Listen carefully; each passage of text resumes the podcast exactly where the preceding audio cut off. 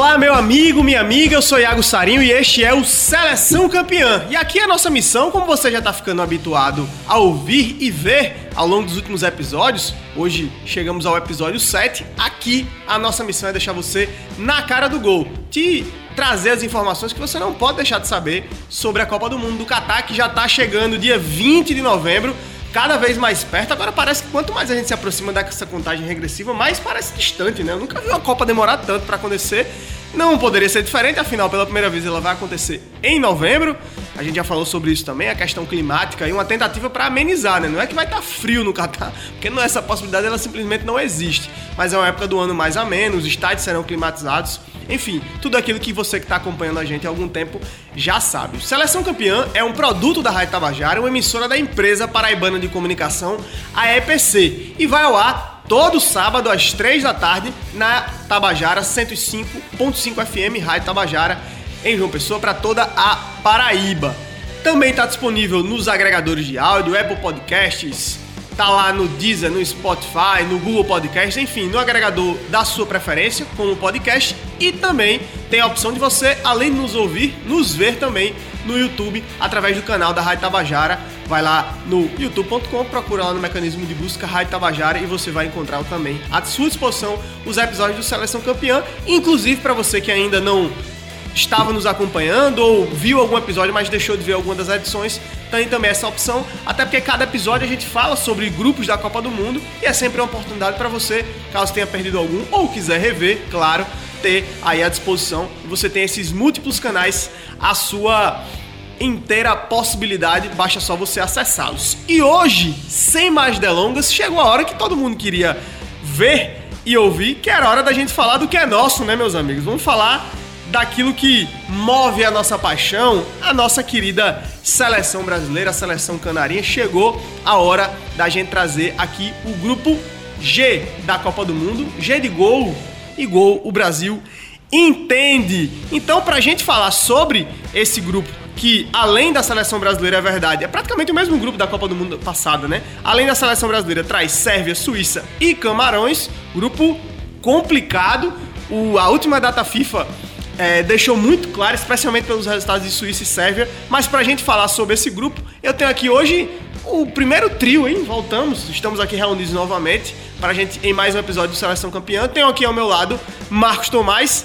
Seja bem-vindo para a gente falar sobre esse grupo G, um grupo que promete o Brasil, claro, chega como grande favorito, mas não vai ter vida fácil não nessa primeira fase da Copa do Mundo, né?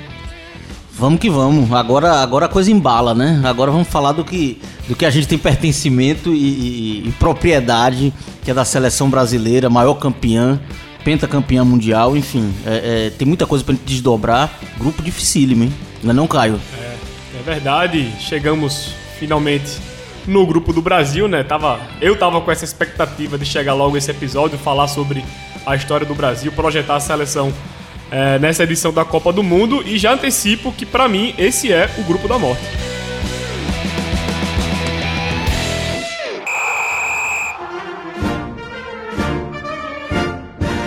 Esse é o grupo da morte, Caio. Me explique o porquê você considera o grupo G da Copa 2022 o grupo da morte. Olha, eu, é, é mais pela Sérvia e a Suíça do que propriamente pelo a equipe de Camarões. Você vê, a Suíça ela liderou o grupo dela na, nas eliminatórias, mandando a Itália para repescagem. A Sérvia liderou o seu grupo da, das eliminatórias, mandando Portugal para a repescagem. Então isso, isso já dá uma dimensão se da força que essas duas seleções têm. A, a Suíça vem de boas campanhas na Eurocopa, na, na Nations League, e há um detalhe também em relação ao grupo em 2018, que essas duas seleções também fizeram parte, é que as duas seleções estão melhores do que estavam há quatro anos atrás. Melhores do ponto de vista tanto do, do nível... Do rendimento, do, do, rendimento. do rendimento da equipe coletivamente e até de peças individuais que estão mais consolidadas e até novos caras que estão chegando, como por exemplo, a gente vai falar na Sérvia, o Vlahovic, o atacante da Juventus, é, tá voando, que está né? surgindo aí e jogando muito bem. Eu arriscaria dizer que talvez sejam as, as melhores facetas da Sérvia e da Suíça na história. É. Porque a Sérvia, desde a, né, separação. A, a, a, separação da Iugoslávia é a Sérvia mais forte. Uhum. Isso, isso é comentado né, internamente. E a Suíça está muito além daquele ferrolho tradicional ferrolho suíço, né? É. tem, tem de fato seleções de qualidade. Mas como é protocolar, a gente sempre começa aqui pela nossa cabeça de chave. Vou trazer muito rapidamente a história da seleção brasileira em Copas do Mundo. Enfim, é claro que quem está quem tá nos acompanhando, em sua imensa maioria, já conhece isso. Mas tem fatos pitorescos aqui ao longo da história que é interessante sempre a gente resgatar, porque tem a ver com essa história que é vencedora, mas também tem tragédias particulares muito fortes, né? É. As duas e é a única seleção que disputou todas as edições. E a única que disputou todas as edições. Né? O Brasil esteve na Copa de 1930, a primeira Copa lá no Uruguai, vencida pelo Uruguai. É, mas o começo do Brasil em Copas é bem tímido, na uhum. realidade, né? Só realmente a partir dos anos 50 é que o país começa a, a engrenar e a se tornar a potência que até hoje é, né? Então, é, tanto na Copa de 1930 o time acabou ficando ainda na, na, fase de grupos, né? E 34 caiu no primeiro confronto, isso. né? Já é um modelinho diferente, vale sempre a gente lembrar isso aqui as Copas até os anos 90, basicamente, com modelos muito diferentes do que o que a gente conhece hoje. Então, para um público que não conhece tanto essa história das Copas, pode estranhar esses, esses modelos, mas é importante até para a gente não fazer comparações muito diretas, né? Entre uhum. primeira fase, segunda fase, é, porque realmente era muito diferente do que esse modelo que a gente está acostumado e que deve passar por modificações para a próxima Copa, Copa do, Mundo. Do Mundo exatamente. Que deverá ter mais times já lá no, no, Mundial da, dos Estados Unidos, do México e também do Canadá. Em 1938 veio, portanto, a primeira boa campanha do, do, da seleção brasileira. Né? No primeiro confronto, a equipe, já direto nas oitavas de final, conseguiu uma vitória sobre a Polônia, 6 a 5 né? um chuva de gols. É, nas quartas de final, um empate em 1 a 1 e vitória nos pênaltis contra a Tchecoslováquia. Na semifinal, veio uma derrota para a seleção que era a atual campeã naquela época, né? Que foi justamente a Itália. Por 2 a 1 um, o Brasil acabou E que perdendo. foi campeão de novo. E que foi campeão de novo. E aí, é, na disputa ali pelo terceiro lugar, o Brasil venceu a Suécia por 4 a 2 né? E conseguiu a primeira terceira colocação. Ou seja, o primeiro grande é, triunfo do Brasil, o primeiro grande momento do Brasil em Copas do Mundo foi na Copa de 1938, com um pódio, né? A obtenção ainda desse pódio é, na Copa do Mundo pela primeira vez em 38. Aí chega 1950, né? 1938, 50, a gente tem todo aquele vácuo. Guerra. A primeira a, grande tragédia. A primeira grande tragédia, né? E aí já voltamos dessa forma, né? Porque a gente tem o vácuo por conta da, da, da Guerra Mundial, né? Enfim, da Segunda Guerra. E aí, em 1950, voltamos, Copa do Mundo, no Brasil, uma festa, o futebol no Brasil já sob outra estruturação, já com um, profissionalizado. Já profissionalizado, exatamente, com a instituição do Conselho Nacional do Esporte. É um outro momento no esporte brasileiro e o futebol já era aquele esporte que dava uma ideia de nação para o país, né? Então, é uma outra lógica muito diferente, 12 anos apenas, mas muito diferente do que se tinha, por exemplo, ali no, até 1938. E aí, em 1950, Maracanã, maior estádio do mundo naquele momento. E todo mundo sabe o que aconteceu, né? O Brasil com uma grande seleção, grande favorita, foi passando praticamente por cima de todo mundo ao longo da competição, né? Liderou o grupo 1 que tinha Suíça, Iugoslávia e México. É, foi para o quadrangular final direto. Teve né? goleada edição, de nove. Né? Foi a única edição que teve esse tipo de, esse tipo de, de formato, inclusive. É, um quadrangular. Né? Um quadrangular. E na fase final, contra os suecos e espanhóis, duas goleadas, 7 a 1 na Suécia e 6 a 1 na, na Espanha, né? É, na partida final, jogando Jogava pelo só empate, pelo empate contra pelo o Uruguai, empate. né? Porque isso que Caio lembrou foi a única, a única Copa do Mundo que foi um quadrangular, né? Então não tinha um final. Então todo mundo jogava contra todo mundo, o Brasil é, tinha. Coincidiu que último, a última partida, o Brasil e o Uruguai era o confronto direto pelo título, né? Mas poderia, que não, poderia ser que não fosse. Exato, mas o, aí como o Brasil já tinha esse saldo de gols até é. em cima da, de Espanha e, e Suécia. e Suécia precisava só do empate contra, contra o Uruguai. E aí a festa já estava montada, né? Todo mundo. Saiu na frente. Vitória, saiu na frente. Sai na frente, mas toma aquela virada, né? Com o gol de Didia, é. que todo mundo conhece, porque essa é uma tragédia nacional, talvez a primeira grande tragédia nacional. Maracanã. Gerou, gerou uma série de, de, de conflitos sociais e éticos e morais que até hoje perduram Eu... no nosso eu acho, eu acho que, né? É, é verdade. Ele fala que no Brasil a maior pena que tem é de 40 anos, né? E ele dizia já em, nos anos 2000 que já estava há 50 anos sendo condenado. sendo condenado. O que fizeram com o Barbosa é, é importante é, é puxar isso porque é, é, isso se espraiou né, pra, uhum. para o negro em geral. Veja isso. como o goleiro negro no Brasil né, foi tratado e, e tudo. Copas nunca mais teve. O Jefferson. Teve Dida, né? É, é, teve é, mas digo titular. É, porque sim. o Jefferson, ele era titular naquela, naquele ciclo de 2014 e perto da Copa, quem vira titular? O Júlio César, que estava jogando no Canadá, escanteado. Pra... É. Claro que você não vou dizer que foi um racismo do, do Filipão. Não posso afirmar isso, né? Mas ficou estranho. É uma tragédia que por muitos anos perdurou, né, na, na, na, na mente nacional. E infelizmente, meus amigos, ela não foi a última vez que o Brasil deu vexame em casa. Eita. Esse eu nem diria que um vexame, porque foi pra final. É, é, não foi a é, final, mas é chegou mais, até a decisão. É mais um sentimento de uma grande decepção. De uma grande derrota, exatamente. Do que uma humilhação do em si. Mais uma frustração, né? Isso, do que uma humilhação. Humilhação demoraria alguns anos pra chegar, mas chegou. Mas vamos continuar nesse nosso, nessa nossa pegada aqui de linha do tempo, né? Depois da Copa de 50, 1954, o Brasil ficou nas quartas de final, né? Inclusive Copa que teve a presença do paraibano índio, né? O primeiro paraibano a disputar uma Copa do Mundo índio. Ele que foi o cara que marcou o gol da classificação do Brasil na Copa de 58. E já adiantando, a gente vai falar sobre 58, é importante a gente falar do Indy, porque ele iria para a Copa do Mundo, mas se lesionou muito pouco antes, é, semanas antes da Copa do Mundo. E olha quem foi convocado no lugar do Índio. É, um índio, jovem garoto. Índio. Desculpa, né? mas. mas ele foi. Até, até nisso o Índio foi importante. Foi importante, ele, é verdade. E detalhe, ele marca o gol que deu a classificação do Brasil para a Copa 58. Então, sem um gol do Índio, nem tinha tido classificação, Cação. nem tinha tido Copa Exatamente. de 58, né? E aí ele era o atacante nessa época. Do Flamengo. Ele foi ídolo do Flamengo, né? Foi um dos, um dos primeiros artilheiros da história do Flamengo. Do Flamengo. Depois é, atuou é, por, por, vários clubes, né? Fora do, foi um dos primeiros brasileiros a jogar na Europa também, né? Então, Paraibano Índio, vale, é importante a gente fazer esse registro, né? Cabedelense, né? Então, é, ele se machucou e aí quem entrou no lugar dele foi justamente o Edson Arantes do Nascimento, o menino Pelé. E aí, meus amigos, o resto da história todos nós conhecemos bem. 58, primeiro título do Brasil, né? Vitória sobre os soviéticos e austríacos, empate com os ingleses, né? Liderança no grupo 4, quartas de final, 1 a 0 em cima do País de Gales, gol de Pelé, o primeiro dele em Copas do Mundo, e aí ele estoura, né? Na semifinal, goleada é, com virada sobre a França, 5 a 2 e na final o mesmo placar, 5 a 2 em cima da equipe da Suécia, né? Quatro anos depois deste título em 1958, o primeiro dos cinco títulos do Brasil, Vamos para a Copa de 1962. Essa aí é a Copa do Mané, né? O Copa do, do da alegria nas pernas, né? A Copa Mané do e Amarildo, né? E Amarildo, exatamente, né? Pelé se machuca. Mas a gente falou ali. muito de Pelé em 58 e não pode esquecer do Garrincha. Sim, já 58, tava lá, claro. Vai, claro. O Garrincha já foi muito importante. Crack, ali, ali já se formou a dupla, né? O, o Garrincha era, era, o craque era já, Garrincha, já era o craque, já era o craque da seleção, né? O Pelé era o jovem que tava surgindo. Exatamente. O Pelé é o fator novo, na Isso. realidade, né? E aí já chega consolidado como o grande jogador da, do mundo, né? É, para a Copa de 62, tendo o Garrincha ali, de certo modo, como um coadjuvante. Se é que dá pra dizer que o Garrincha é uma dupla, né? era uma dupla. Mas uma dupla espetacular. Pelé se lesiona, né, nessa Copa. Na e aí, partida. Garrincha realmente demonstra. Eu, por isso eu faço uma observação sobre 62, que talvez seja a grande Copa de Garrincha, que é quando ele resolve a parada. Né? Talvez né? não, com certeza. Com certeza, é. né? Não, não sozinho, evidentemente, porque o próprio Caio lembrou de Amarildo, enfim, outras peças que a seleção brasileira era, era realmente espetacular, o time em si, né? Mas Garrincha só não faz chover nessa Copa, né? O que ele, o que ele destrói de linha defensiva, o que ele, o que ele brinca com os marcadores nessa Copa uhum. é realmente algo A, estupendo. Aliás, falando em Copa de um jogador, assim, né? 62 Garrincha, 86 Maradona e 94 Romário são as que mais evidenciam um jogador, pelo menos é tratado, né? Que conduz, que conduz né? É.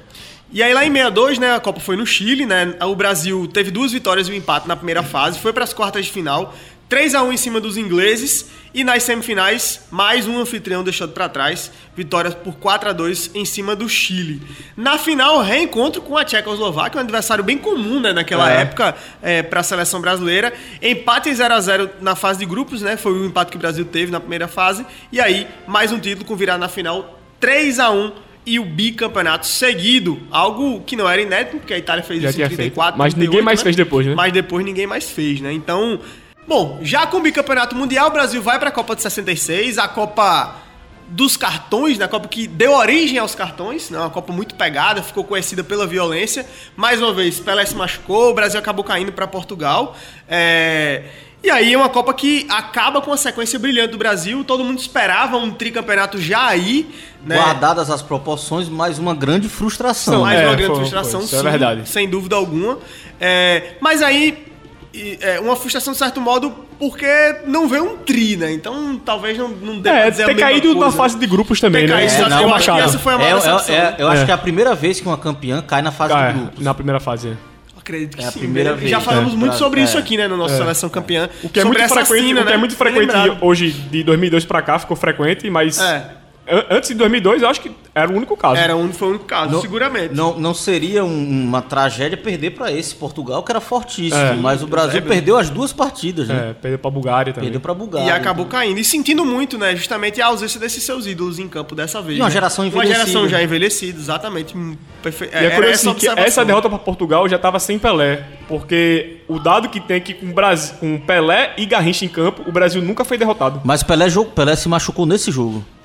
Contra Portugal? Foi. Ele saiu. Uma, ele, é, ele é foi, é um lance né? que ele, então, rece... sim, mas ele, ele recebe umas é, quatro digo, porradas ele, assim. É, mas ele não conclui, não conclui a partida é, assim. Não, não. Exato. É isso. Quando, quando e, ele é, e ele é caçado em campo. É caçado. Jogo, realmente, né? Há muitas críticas, inclusive, a Portugal, na, da imprensa brasileira na época, né? Pela forma como como, como jogou nessa partida, veio de fato para impedir né, que, que Pelé sim, pudesse sim. jogar dentro uhum. desse, desse, jogo. Mas é isso. Então, 66, o Brasil fica pelo caminho, interrompe a sequência brilhante de 58 e 62, encerra também né, uma geração. Né, uma geração bicampeã mundial, é. que tinha expectativa de um tri, ele não acontece, né? E aí vamos para a Copa de 1970, um outro formato, uma Copa no México, TV em cores pela primeira vez também. E um Brasil bem diferente. Mas aí, amigos, a gente tem a camisa de 82 aqui na frente. Mas me desculpem os fãs de 82. Eu não vivi nenhuma das duas. Mas a grande eu seleção é vi é 70. e assisti as duas Copas depois. Mas para mim, aí sim, meus em amigos, 70. a gente tem o maior time de todos os tempos. Sim, concordo plenamente. Que é a seleção de 1970. Com um mérito imenso né, da Jade Zagallo como, como treinador. E aí é, a gente vai justamente buscando, né, compreender como é que se consegue montar um time tão brilhante é, com tantas peças. E até hoje se fica naquela história, né? Esse time ele dá aquela possibilidade de, de que, que, todo torcedor até hoje diz que é o seguinte: pô, se os caras são bons, bota todo mundo para jogar. Não é tão simples, mas a Galo conseguiu fazer Galo isso em setembro. Exatamente. Você tá falando de 5, 10, né? 5 é, camisa 10 reunidos em um. É, Zagalo é inegável, foi muito ousado nessa, nessa, foi arrojado, na verdade, ah, nessa escolha. E eu concordo plenamente contigo. Acho que é a maior seleção de todos os tempos. A gente estava falando de 82 um Isso. pouco, mas ela une a magia, o talento, né? É, e a conquista, né? do futebol brasileiro com, com resultados também. E tem um né? detalhe sobre a Copa de 70, né? É, já estávamos em meio à ditadura militar, né? Então havia uma cobrança muito Isso. grande em relação a essa seleção. Era, era o grande, A grande música, né? Que é 90 milhões de ação pra frente. É a música de exaltação, né? E, e, era, e era uma Copa vital para a sobrevivência do regime, inclusive. Então há, há, muita gente que conteste a relação do regime e, a imposição em algumas situações. É, inclusive a, a troca do treinador. O João Saldanha, né? Exatamente, a retirada do João Saldanha para a entrada do Zagallo. Acabou que deu certo. Né, de fato, porque Zagallo conseguiu fazer acontecer. É, mas é importante a gente fazer esse relato porque ele também foi definidor para o nível de preparação do Brasil para essa Copa. Né? A seleção brasileira teve um treinamento militar, de militar. fato. E um cara muito importante que o, o, Brasil se sobressaiu muito em relação às outras seleções foi na questão física, isso. na preparação física. E quem foi responsável por isso foi Carlos Alberto Parreira. Exatamente. Te, ele foi, era o foi prepara... na Colômbia a aclimatação, passou um período na Colômbia. É, isso eu não lembro. Foram três meses. Foi. Exatamente. Foi, foi, um trabalho muito longo feito pela seleção brasileira, justamente porque se entendia que 66 tinha faltado isso. Isso né? foi. E, e, aí. E vale frisar o exemplo do Pelé em relação a essa questão física. Ele mesmo entendeu aquela como a última Copa, já era desacreditado por muita, né, por boa parte, porque já, já não tinha concluído da Copa de 62, é. 66 também não. Tem a questão que dizia que ele estava com um problema de visão, né? Exatamente. É. E, ele, e ele se dedicou muito a relatos, até de, eu já vi o uhum. Rivelino falando sobre isso e tudo. É, é, é e o exemplo que ele dava para o resto do, do time. Exatamente. Ao, ao fazer isso. Né? Exatamente. Né? Então, Mas... é, para resumir essa Copa, é só a gente citar os nomes, né? Falando, estamos falando de Pelé, Rivelino, Gerson, Tostão. Tostão Jairzinho. Jairzinho. Jairzinho. O 5-10. O 5 O único 10. jogador a marcar a gols em todas as, em todas as partidas da, da, da, conquista de um título. Exatamente. Seis partidas, eram é. seis, né? Eram seis, ele fez as seis. Vale, vale um registro, assim, a gente tá falando muito, é espetacular, esses cinco na frente resolviam muito, grande lateral direito, é. Carlos Alberto Torres, Sim, né? Clodoaldo, claro. volante.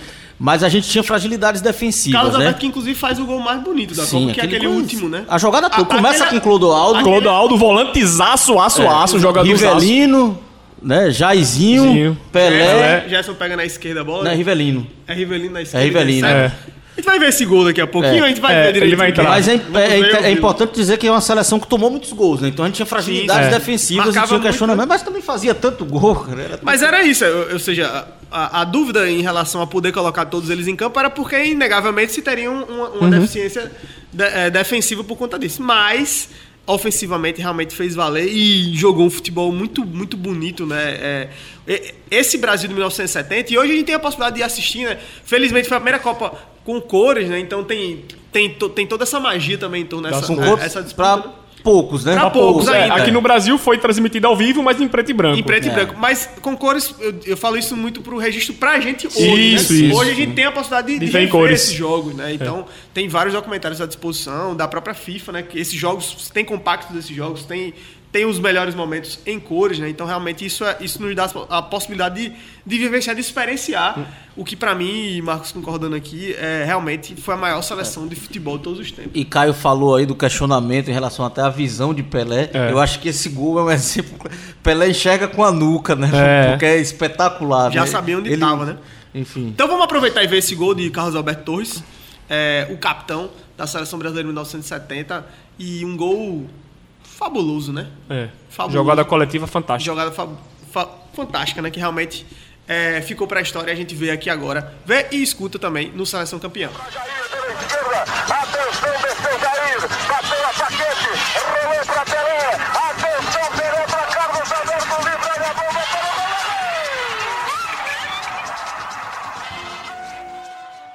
Aproveitar que a gente viu o gol de Carlos Alberto Torres para lembrar de Belém, né? A gente passou aqui é, pelas Copas de 62 e 66, né? Lembrar de 58 e, e, e 62, né? Lembrar que Belém foi o, o, autor do gesto, né? De erguer a taça, né?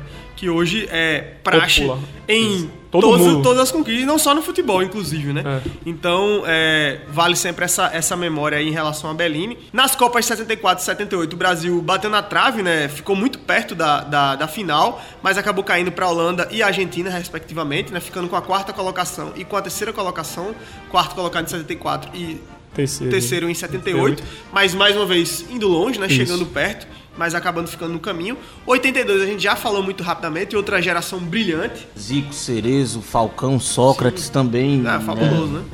Eu, eu, a, a, gente tem aqui na Rádio Tabajara o nosso narrador, né, o Jorge Silva, né, que ele usa um termo que, é, que remete a essa 82, que é o Socratizou, né, que é o ato de tocar de calcanhar, né, uhum. que é uma forma como os narradores é, mais antigos, né, usavam essa expressão em vez do, do passe de calcanhar, era o socratizar, né, porque o Sócrates tinha esse recurso que era absurdo, né? Um, um, cara genial em campo e fora dele. Que falta faz Sócrates sim, no dia sim, de hoje, né? é. né?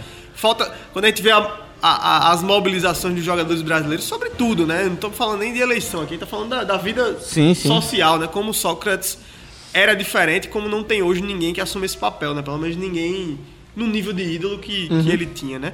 E aí a gente vai para 1986, outro campeonato né, que vai abaixo. Lamentar que também é, talvez um gênio como Zico, né, nunca ter vencido uma Copa do Mundo, o próprio Sócrates, né, Isso. né, Falcão. Essa se, se 70 é a melhor, 82 chega muito perto. Chega talvez faltasse o título, né, para é. vencer. Era um outro time que tinha muita fragilidade defensiva também. O próprio goleiro, né, era o Valdir Pérez. É. Era um um goleiro assim, ok, né? Não tava no 82 do... Valdir Pérez, e 86 o Carlos, 86 né? Carlos, exatamente. E aí a gente vai para 1990, né? E aí já começamos a ter um, um hiato maior, né? Estamos falando já de 20 anos sem títulos. Mais uma vez o Brasil não vai bem, né? É, cai para a Argentina nas oitavas de final e chega em 1994 nos Estados Unidos, onde o Brasil, depois de 24 anos sem vencer Copas do Mundo, algo que, se não ganhar em 2002, repetirá, chegará com esse mesmo é. marco, repetirá esse, esse, maior hiato do Brasil sem títulos mundiais. Maior hiato desde que ganhou o primeiro. Desde né? que ganhou o primeiro, exatamente. Porque até então ficou. É. É, porque se pegar de 30, de 30, 30 28. 28, 28 sem títulos, né? Mas depois que vence, nunca ficou tanto tempo sem vencer quanto a distância entre 1970 e 1994. E aí vem 1994, acho que Marcos tem uma memória muito boa dessa Copa já, sim, né? Sim, é, onde o Brasil eu tenho não. de 90 tem também. De 90 já. Onde, onde, onde, o Brasil, onde o né? Brasil não praticou né, um grande futebol em 1994, mas levou. Né? Ou seja, jogou muito em 82 não levou. Foi bem é, em outros mundiais, como 74, enfim, que a gente já citou uhum. aqui, até 86. E não leva. E aí, um futebol mais duro, futebol de parreira, a lá parreira, né? com o Romário brilhante, com o Bebeto também sendo um grande auxiliar ali, uma dupla que também entrou para a história, né? Mas ganha a Copa do Mundo, né? A gente falou de 70, por exemplo, de uma fragilidade imensa defensiva. A Copa 94 é o inverso, né? Isso, talvez a Copa 94 ela traga como um marco uma mudança, de certo modo, do jeito do Brasil jogar futebol em relação ao que era. É uma outra escola que a gente começa a aplicar. É a primeira, final, é a primeira final 0x0, isso é emblemático, Também, né? né?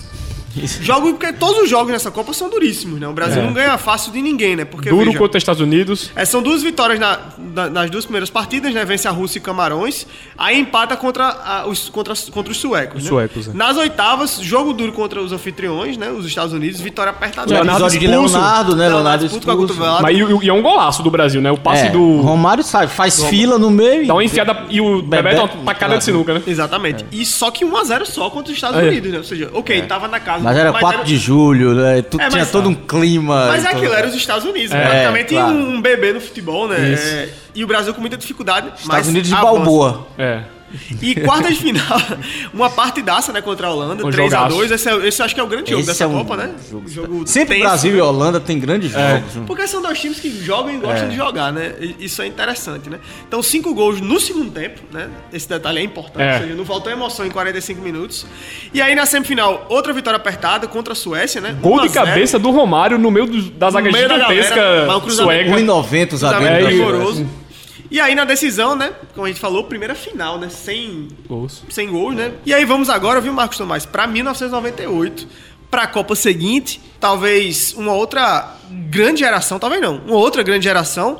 A gente tá falando de, um, de uma geração brasileira que tem algumas mudanças de 94, especialmente de 94 para 98, mas a gente pode pegar em 94, 98, 2002 até 2006, uhum. dá pra gente botar num bolo só, né? Porque não, Cafu tava nas quatro, Cafu né? tava nas quatro, por exemplo, né? Ronaldo também. Cafu é um Highlander. Também, ah, Ronaldo também. É. Ronaldo também, né? Então, é, é interessante a gente falar sobre essa geração porque ela ganhou duas Copas do Mundo e foi para uma final, né, que perdeu tem a situação de Ronaldo, que é a Copa 98, enfim, até pra gente ir adiantando nosso debate, não, nem começamos a falar da Suécia e nem da Sérvia. A gente, a gente nem já... falou do Brasil atual. Exatamente. Aí. Então, pra gente poder dar um, um, salto temporal, eu vou, eu vou botar todo mundo no bolo só Vai. aqui, né? Pegar 94, 98, 2002, 2006, né? Porque 98, enfim, na França, a gente já falou sobre a França, então você que quer ouvir mais sobre a Copa de 98, ouça os nossos episódios anteriores, que a gente já falou lá também.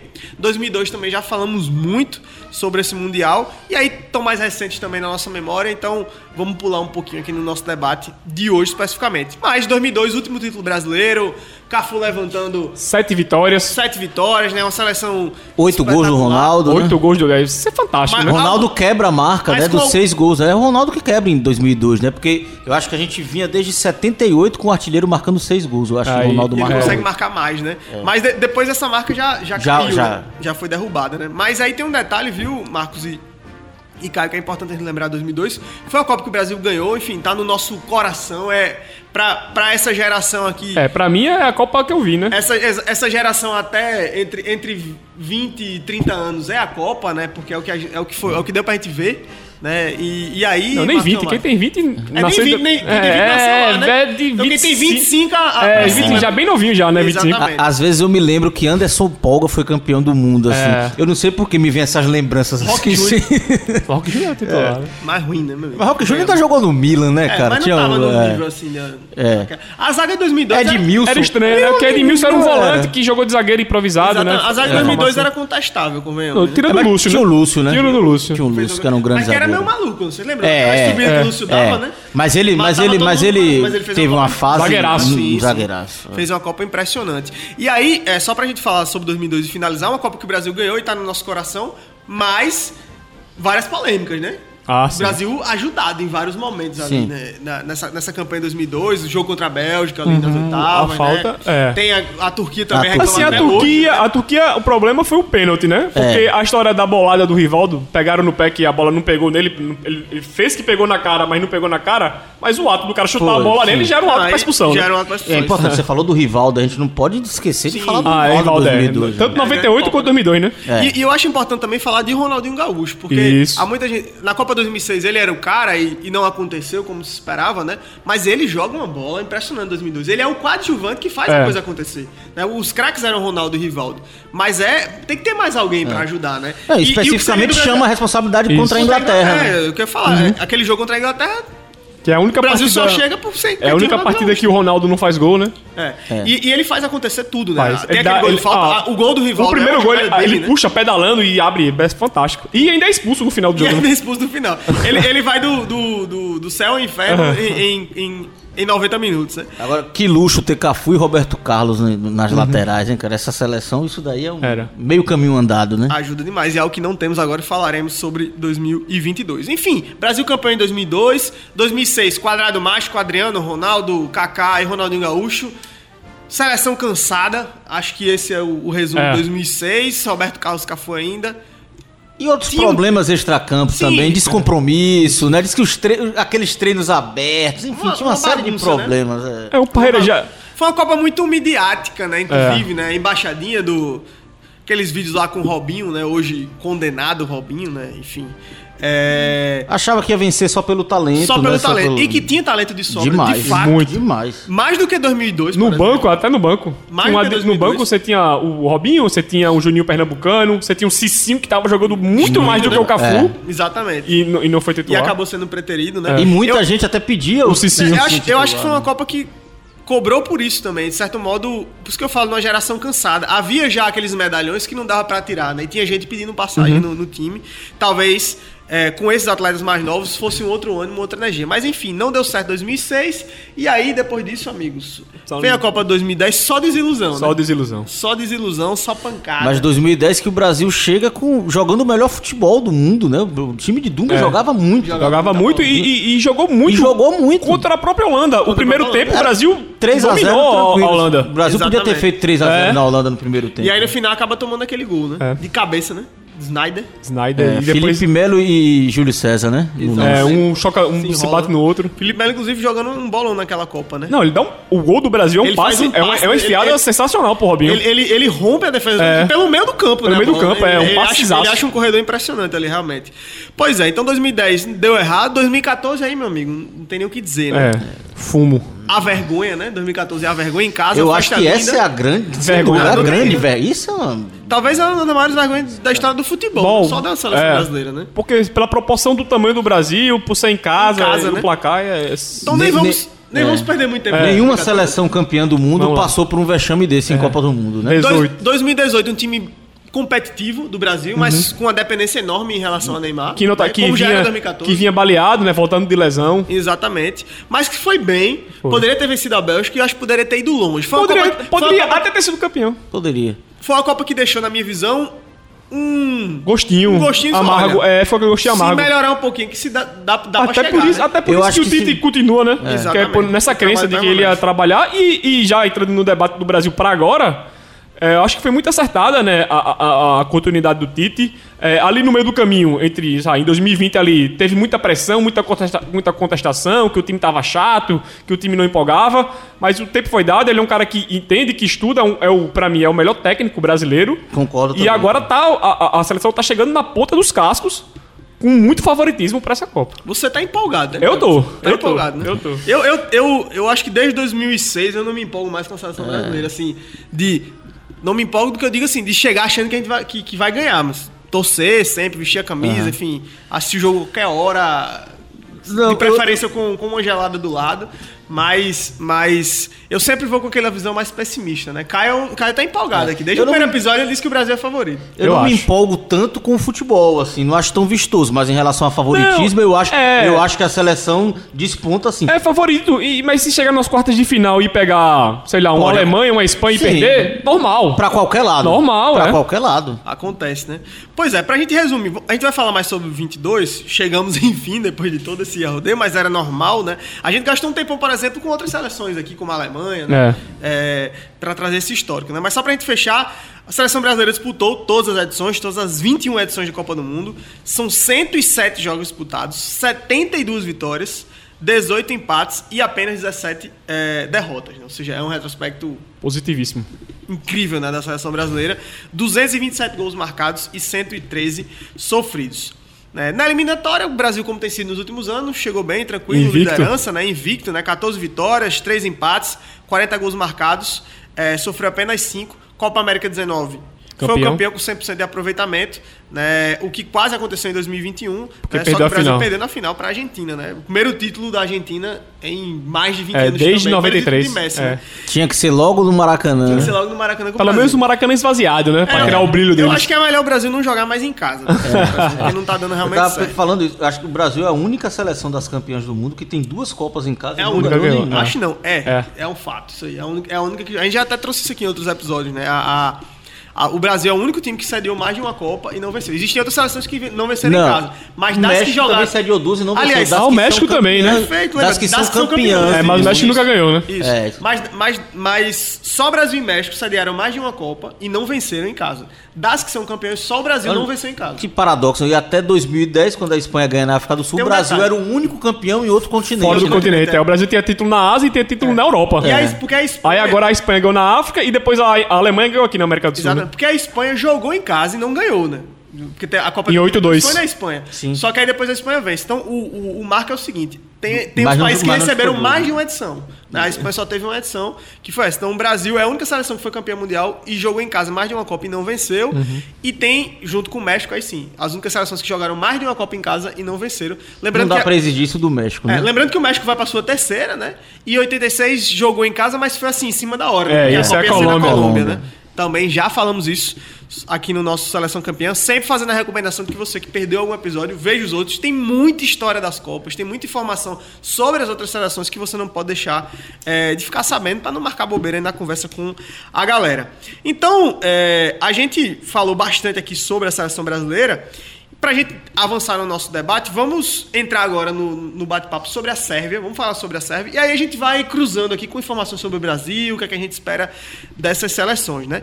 E a Sérvia, que será de novo o primeiro adversário do Brasil nessa Copa. Esse jogo é muito complicado. Vai ser duro. Vai ser duríssimo contra a seleção da Sérvia, que está jogando um futebol de muita qualidade, um futebol competitivo e que é bom de assistir. Eu espero um grande jogo Brasil e Sérvia também, que dê melhor para o Brasil no final.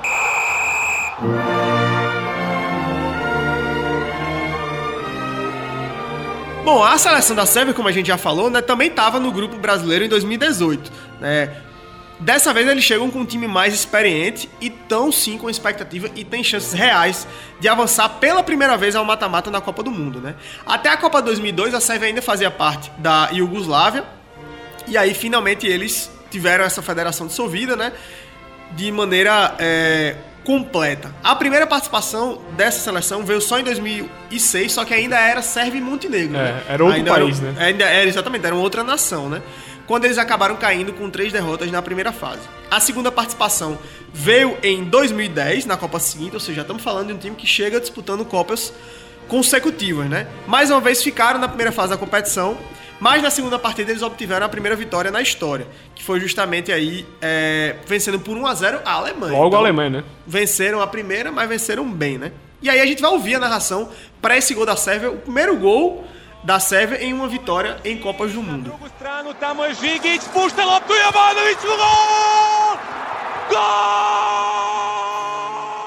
Na última Copa do Mundo que disputaram, eles tiveram um bom começo, né? Venceram a Costa Rica por 1 a 0 mas foram duas derrotas para Suíça e Brasil, Brasil, né? Costa Rica que é o único time que não tá de novo nessa mesma é. chave, né? A Suíça a gente vai falar daqui a pouquinho. E aí é, fizeram fizeram com isso, né, o, o, final ser o mesmo das outras copas, né? Até começaram bem, mas não conseguiram de novo avançar de fase. Então, o marco para a Sérvia nessa Copa é conseguir avançar de fase. Nas duas participações da Sérvia até aqui, é, só como Sérvia, tá? Sem ser Sérvia e Montenegro, ou seja, em 2006 e no último mundial, aliás, 2010 e no último mundial, eles Disputaram seis partidas, venceram duas e perderam quatro. Marcaram quatro gols e empataram, aliás, e sofreram outros sete. Ou seja, o histórico da Sérvia não é lá essa coisa toda. Mas quando a gente tá falando da Sérvia, a gente tá falando do agora, do, do agora. momento atual dessa seleção que nas eliminatórias da Europa surpreendeu, liderou o grupo A, ficando na frente de Portugal, né? Caio falou isso yeah, no começo E foi de uma maneira assim épica, porque a última partida é em Portugal. Portugal joga pelo empate para permanecer líder e ir direto para a Copa abre o placar, a Sérvia empata e vira aos 90 minutos de maneira épica lá em Portugal e consegue a vaga direta. E isso gera um, a velha cascadura, né, realmente, é. para a seleção. Então, nessa campanha na, nas eliminatórias europeias, foram seis vitórias e dois empates, 18 gols marcados e 9 gols sofridos. A Sérvia não se classificou para a Eurocopa 2020, né? E na National League 2019 subiu da Liga C para a Liga B com quatro vitórias e dois empates. Na National League 2021 acabou em terceiro no grupo, permanecendo portanto na Liga B. Na atual edição, nessa Liga B, o time está ocupando a segunda colocação do grupo B4 com duas vitórias, um empate e uma derrota. A Sérvia tem condições de vencer o Brasil na estreia? É um adversário realmente perigoso? É, é, é perigoso. Vai ser um teste muito bom o Brasil, inicialmente. Eu, eu, também acho. E aí, Marcos Tomás, você concorda com o Caio? A Sérvia tem condições de vencer o Brasil? Concordo. Como a gente falou, acho que é, é a geração mais forte da Sérvia desde a sua divisão, né? E tem o Vlaovic, que é um Vlaovic. grande é. centroavante, é. né? Vlaovic, que muita gente não sabe, foi ele que, que botou Pedro, Pedro no banco, no na, banco Fiorentina, né? É. Praticamente inviabilizou Usou, Pedro na Itália. É, né? fez Chegaram... Flamengo. E, e, quando saiu foi quem, quem contrataram pro lugar dele o Arthur Cabral, né? O Arthur Cabral foi, exatamente. É verdade, é verdade. O, eu, eu, vou destacar ele, o Mitrovic, o outro centroavante do Fulham, mete muito gol na segunda divisão da Inglaterra. Tem o Milikovic Savic, meio campo muito bom da Lazio. E o Kostic, que é um ponta, um ala aberto na esquerda ou na direita, que foi campeão da Liga Europa com o Frankfurt e acabou de ser contratado pela Juventus. Lembrando que da, da divisão da Iugoslávia, Sérvia e Croácia são as que têm herdaram os maiores talentos uhum, futebolísticos uhum, sim, ali, sim. né? O Estrela Vermelha, campeão europeu, é, é da Sérvia, Sérvia. né? E, enfim, procurem saber, Stojkovic, esse jogador espetacular. Tem lances dele. E o Pet, é sérvio. É sérvio. Também, também. Petkovic. Falamos, inclusive, Pet você sempre lembra, porque você é torcedor do Vitória, né? Claro. Sempre lembra de Petkovic, né? É, lembrando que a gente falou sobre a Croácia também no episódio anterior aqui do Seleção Campeã. Vá lá e busque nos seus agregadores preferidos de áudio ou no YouTube Vai. e confira, porque foi um episódio muito bacana também. A gente falou bastante aí sobre essa história da Sérvia, da antiga Iugoslávia. Deu pra gente aprofundar um pouquinho mais do que será possível aqui hoje.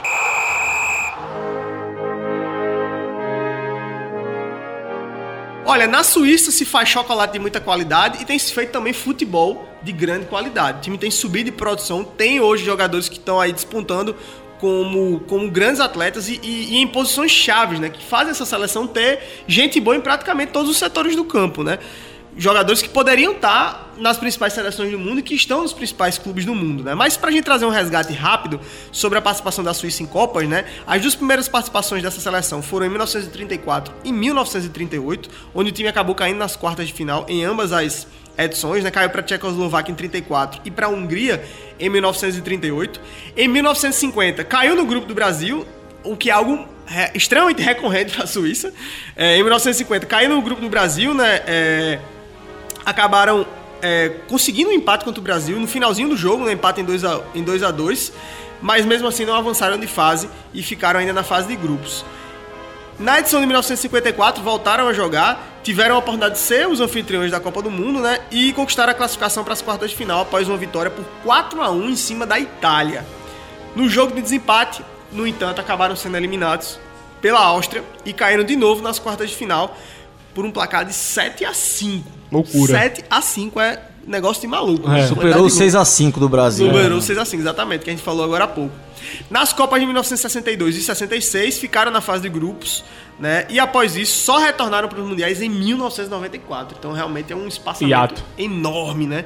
De 66 até 94 sem disputar uma Copa do Mundo, sendo que eles vinham de várias sequências desde a década uhum. de 30 praticamente, né? Com exceção, claro, do período de pausa por conta da Segunda Guerra Mundial.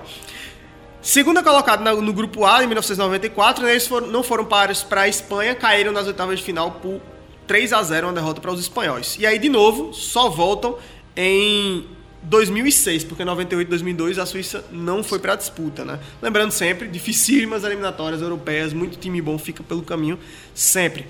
E aí, em 2006, tiveram a sua melhor participação no número de pontos conquistados. Né? Lideraram o grupo G com duas vitórias e um empate. É, na estreia 0 a 0 com a França depois vitórias por 2 a 0 em cima de Togo e a Coreia do Sul. Na última partida, né, gols de Sendeiros e de Frei.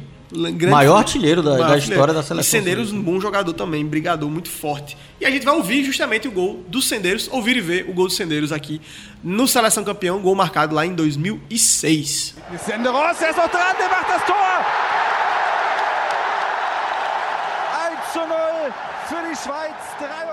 Das oitavas de final, né, depois de a gente ver esse gol aí do zagueiraço Sendeiros, o time foi mais uma vez eliminado. Dessa vez caiu para a Ucrânia, né? Um empate em 0 a 0 e uma derrota nos pênaltis por 3 a 0 E aí caíram é, sendo eliminados da edição sem sofrer gol, é, né? É uma exatamente. lembrança interessante. Acho que eu lembro muito na época que isso era um marco, era, era um marco. Que, não era, hoje é até mais comum, né? Mas naquele tempo é, isso, isso, realmente ficou registrado, né? Um time que não perdia, não, não tomava não gols no tempo normal, né? Foi justamente isso que aconteceu. Em 2006, né, eles ficaram mais uma vez no, no meio do caminho. É, aliás, em 2010, né, caíram na fase de grupos. E nas Copas seguintes, 2014 e 2018, novas eliminações agora nas oitavas de final avançaram com o Brasil em 2018, né? Brasil em primeira, Suíça em segundo, segundo, na Copa passada. Nas 11 participações da Suíça em Copas do Mundo, é, eles disputaram 31 jogos, venceram 11 apenas, são 7 empates e 17 derrotas. Então tem mais derrotas do que vitórias em Copas do Mundo. 46 gols marcados, 62 gols sofridos.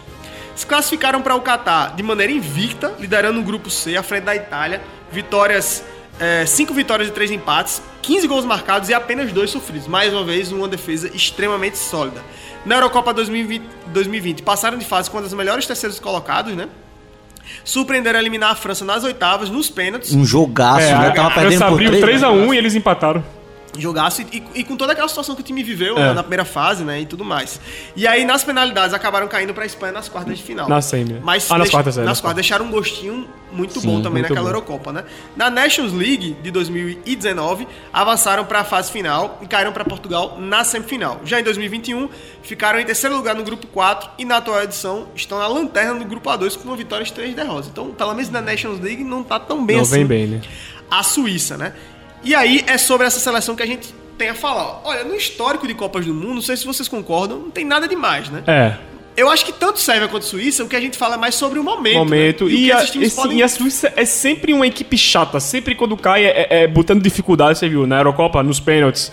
É, sempre é um jogo apertado. Na na última Copa do Mundo, eles também caem é, nos pênaltis, né, pra Suécia. Então, é, assim, você é tirar é sempre... um 3x1 contra a França é, na Eurocopa, É sempre um jogo apertado. Quanto o Brasil foi 1x1 na estreia em 2018, um jogo também muito Sim, difícil. Exatamente. Então, essa, que não tem, assim, grandes nomes, assim, de grande por exemplo, como a, a Sérvia tem esse Vlahovic que está muito em alta, assim, é. não tem aquele é. jogador em alta, mas tem bons jogadores, experientes. É um grupo que é um grupo que já vem da, da última Copa, que tá. É um trabalho continuado, que está sendo melhorado, estão com um desempenho melhor, né, do que eles tiveram é, não, não há tem, quatro não anos. Não tem nenhum craque é. do futebol, mas tem vários jogadores bons. Né? Experientes. Eu, acho, Shaqiri, eu acho que, né? o, o, pra mim, o melhor jogador é esse goleiro. Sommer, o Sommer, Sommer do Mönchengladbach. Ele pega, pega eu, muita eu bola. Eu gosto muito do lateral esquerdo, o Ricardo Rodrigues. Acho que é um é. jogador interessante também.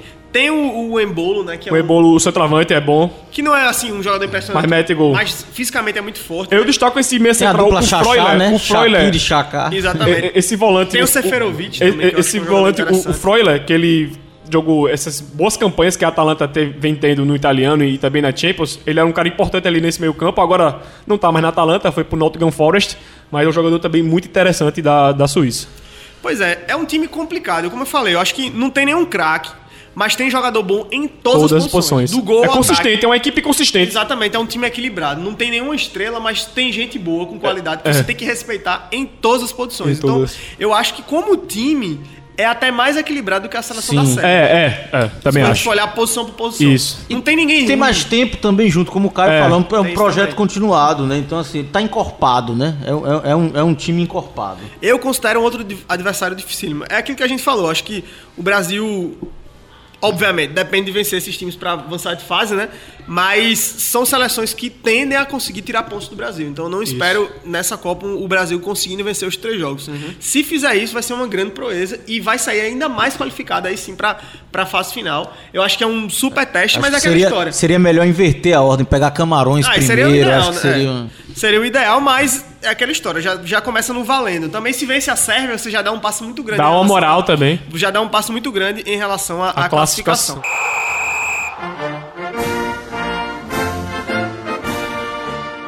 Seleção de Camarões é a última integrante desse grupo G que a gente já falou muito, grupo dificílimo, uma seleção também que tem muita história com o Brasil, né? especialmente no futebol de base, né?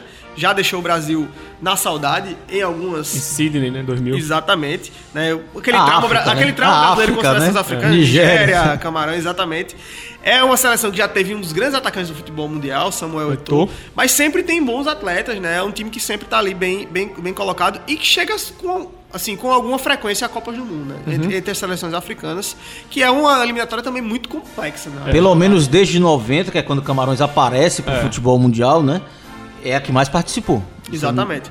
A última vez que, o, que a seleção do Camarões esteve com o Brasil em um grupo foi em 2014, né? Foi, então, 2014. Ou seja, todo mundo aqui teve há pouco é, tempo com o Brasil. É recente. É. é recente, né? E aí os Leões Indomáveis agora vão querer buscar um, um desfecho bem diferente do que foi daquele Mundial de oito anos atrás. País que é independente da França, né, e do Reino Unido há apenas 61 anos, é muito pouco tempo, né? Pra gente falar de, uma, de, um, de um país como nação. Disputaram a primeira vaga para a Copa do Mundo em 1970. A primeira classificação veio em 1982 e caíram onde eles caíram já na primeira fase, né, com três empates. Não perderam na primeira vez que disputaram a Copa do Mundo. O retorno, no entanto, foi em grande estilo. O time volta para a Copa de 1990. Logo na estreia, vence os atuais campeões, a Argentina. Já chegou chocando, né? A gente já falou de dois times aqui que venceram na estreia, inclusive a Argentina, nessa chave, né? O outro foi a Sérvia. Uhum. E aí, é, ainda venceram a Romênia, que tinha bons times naquela década de 90, né, Marcos? Você falou da Romênia no episódio sim. passado, inclusive, é. né? É... Raj, Radutyu, Exatamente. E depois acabaram sendo derrotados pelos soviéticos, encerrando, mas mesmo assim encerraram na liderança do grupo. A liderança foi. Então, ou seja, uma ótima campanha de Camarões na, na, Copa de 1990. Nas oitavas de final, tiveram pela frente a seleção colombiana, empataram em 0x0 no tempo normal e venceram por 2x1 na prorrogação, com dois gols de Roger Milá, o segundo após falha do goleiro Iguita. Guita. E esse jogo, que eu acho que é um jogo icônico em Copas do Mundo, Sim, inclusive, é. né? A gente vai ouvir e ver agora um gol do Roger Milá, o segundo gol que ele marcou, o gol da virada em cima da Colômbia na Copa de 1990. Oman Biak. Miller has that lovely silky turn and now he's made a chance and scored a goal! Foi a primeira vez, depois desse gol do Roger Milá, que uma seleção africana chegou entre as oito melhores do mundo. Esse é. marco pertence a Camarões. Primeira vez que isso aconteceu. Né? Nas quartas de final, pegaram a Inglaterra e aí empataram de novo. Um detalhe, né? Um antigo colonizador, né? É. É, empataram é, em 2 a 2 com a Inglaterra, mas acabaram caindo nos pênaltis, né? Com um gol marcado por Lineker, né? Um gol de pênalti marcado por Lineker. Acabou que aí encerrou-se essa participação camaronesa, mas uma, uma, uma participação que gerou um marco para a história, né? Um marco para a história do futebol. Sim, por muito africano. pouco não elimina é. a Inglaterra. Eu, eu lembro desse jogo, eu, eu consigo. Foi para os pênaltis, né? É. Foi, foi nas penalidades, né? E aí, após essa histórica campanha, né? O time acabou não conseguindo re, re, repetir as boas participações, né? Mas disputou as Copas de 94, de 98, de 2002, né? Ou seja, quatro Copas consecutivas hum. para Camarões. Depois retorna em 2010 e 2014 onde não conseguiu avançar para o mata-mata em nenhuma dessas, e né? só tem uma vitória. E só conquistou uma vitória, Nessas, foi justamente 2002. Em, em todo, após 90, ele só tem uma vitória. E foi em cima da Arábia Saudita, um outro adversário gol fraco, Etor, né? né? Com gol de Eto'o, justamente na Copa de 2002. E sempre chegava com expectativa alta. É. Muito, muito pelo próprio Eto'o, por exemplo, em 2002, Isso. mas acabou não conseguindo acontecer, né? Expectativa que já não existe para agora. E hoje né? já não existe tanto, exatamente. E aí foram sete participações na história das, das Copas, 23 partidas disputadas, 4 vitórias, 7 empates e 12 derrotas. Marcou 18 gols e sofreu 42. Esse é o histórico de Camarões em Copas do Mundo. Para chegar ao Catar, eles lideraram um grupo D das eliminatórias africanas, com 5 vitórias e uma derrota. No confronto pela vaga, enfrentaram a Argélia e foram derrotados em casa na ida por 1 a 0. Na volta, devolveram o placar 1 a 0 fora de casa e aí a partida foi para prorrogação lá na, lá na Argélia, né? E aos 118 minutos os argelinos empataram e iam ficando com a vaga. Só que aí, meus amigos, só que aí, meus amigos, aos 123, Toco Ekambi desempatou e a vaga ficou com os camaroneses. Veja que loucura este que, jogo. Que vaga heróica. É, foi, foi, foi... Eu, eu, esse jogo eu vi ao vivo, eu tava acompanhando, foi realmente maluco. Foi Essa maluco. foi maluco. Porque o jogo era na Argélia e o Camarões estava é. vencendo. Só que aí lá, é, foi pra prorrogação, né? Porque tava empatado e aí a Argélia consegue o gol. Foi no desconto da prorrogação. e aí é. Camarões, exatamente, já no, já no intervalo. Ou seja, uma, uma classificação apoteótica para essa Copa. É. de 2022. No Campeonato Africano de Nações de 2019, eles foram derrotados nas oitavas de final para a Nigéria, perdendo por 3 a 2 e em 2021 sediaram o torneio e avançaram até a semifinal, mas após o empate por 0 a 0 contra o Egito, sempre o Egito, caíram na disputa dos pênaltis do Egito, que é o pai da Copa das Nações Africanas. É, o bicho papão só lá na África, né? Pra ir pra Copa, o Egito. Aí não dá certo, né? E aí, meus amigos, diante desse cenário, daquilo que a gente já falou sobre essa chave, sobre a seleção brasileira, especialmente, né? Mas sobre Sérvia e Suíça, a expectativa em relação a Camarões é realmente a última é, colocação? É a última colocação, não. Mas pode ser um fiel da balança, né? Pode ser, aquele time que, por exemplo, imaginando que o Brasil seja o líder e a Sérvia e a Suíça disputem diretamente a segunda vaga um jogo contra o Camarões ali que uma das duas tropeçar, vai rodar, né? É. é. Eu, eu, eu não aposto muitas fichas em Camarões para eles brigarem por vaga, mas pode ocorrer isso que Caio relata, né? Algum tropeço. Ele pode definir a vaga para a Sérvia. É o fiel da balança, o fiel a da gente balança. crendo pra é, que, é, que vamos, que vamos, né? Que pode Passa ser do tranquilo. Brasil também, né? Quem sabe, é. né? Arrancar um, um, pontinho aí. A lógica no grupo é o Brasil passando em primeiro lugar e aí serve Suíça brigando é. e Camarões ali realmente tem um, a expectativa, né? Pode ser, pode surpreender, Agora, pode surpreender. Claro, Copa sempre é possibilidade. Né? Olha que impressionante, né? Você falou que o Camarões tem quatro vitórias na história de Copas. Três vitórias foram em 90. É. Exatamente, exatamente, exatamente. Pra gente fechando esse nosso episódio, é, a gente tá quase estourando o nosso tempo, mas pra gente fechando ele, vamos fazer aquela nossa rodada de palpites. Quem é que vocês esperam aí que avançam de fase? Eu vou de Brasil e Sérvia. Brasil em primeiro mesmo? É, primeiraço. Eu vou de Brasil e Suíça. Eu vou com o Marcos nessa aí. Eu acho que Brasil e Suíça, eu acho a Suíça um time mais equilibrado uhum. do, que, a do que a Sérvia. Mas tem tudo para ser um jogão. Agora eu não sei se o Brasil passa em primeiro, não, hein? Opa, que é isso, hein? Esse grupo. Aí é crime. eu, é, eu acho que Caio definiu bem. É o, é o grupo da morte é da o grupo Copa. Da morte, é o grupo da morte. Esse grupo é complicado. Porque ele não. Ele tem o Brasil, né? Despontando como grande favorito, como grande seleção.